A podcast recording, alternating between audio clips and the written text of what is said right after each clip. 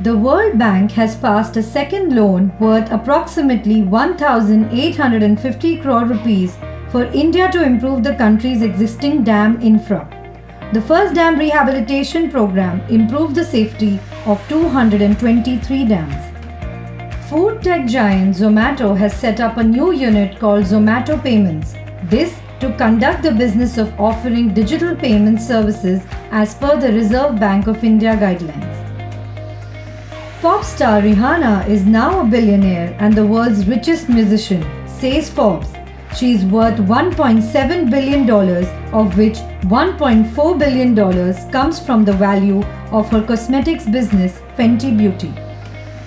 The IPOs of four companies, including KFC operator Devyani International, were oversubscribed on their first day of opening.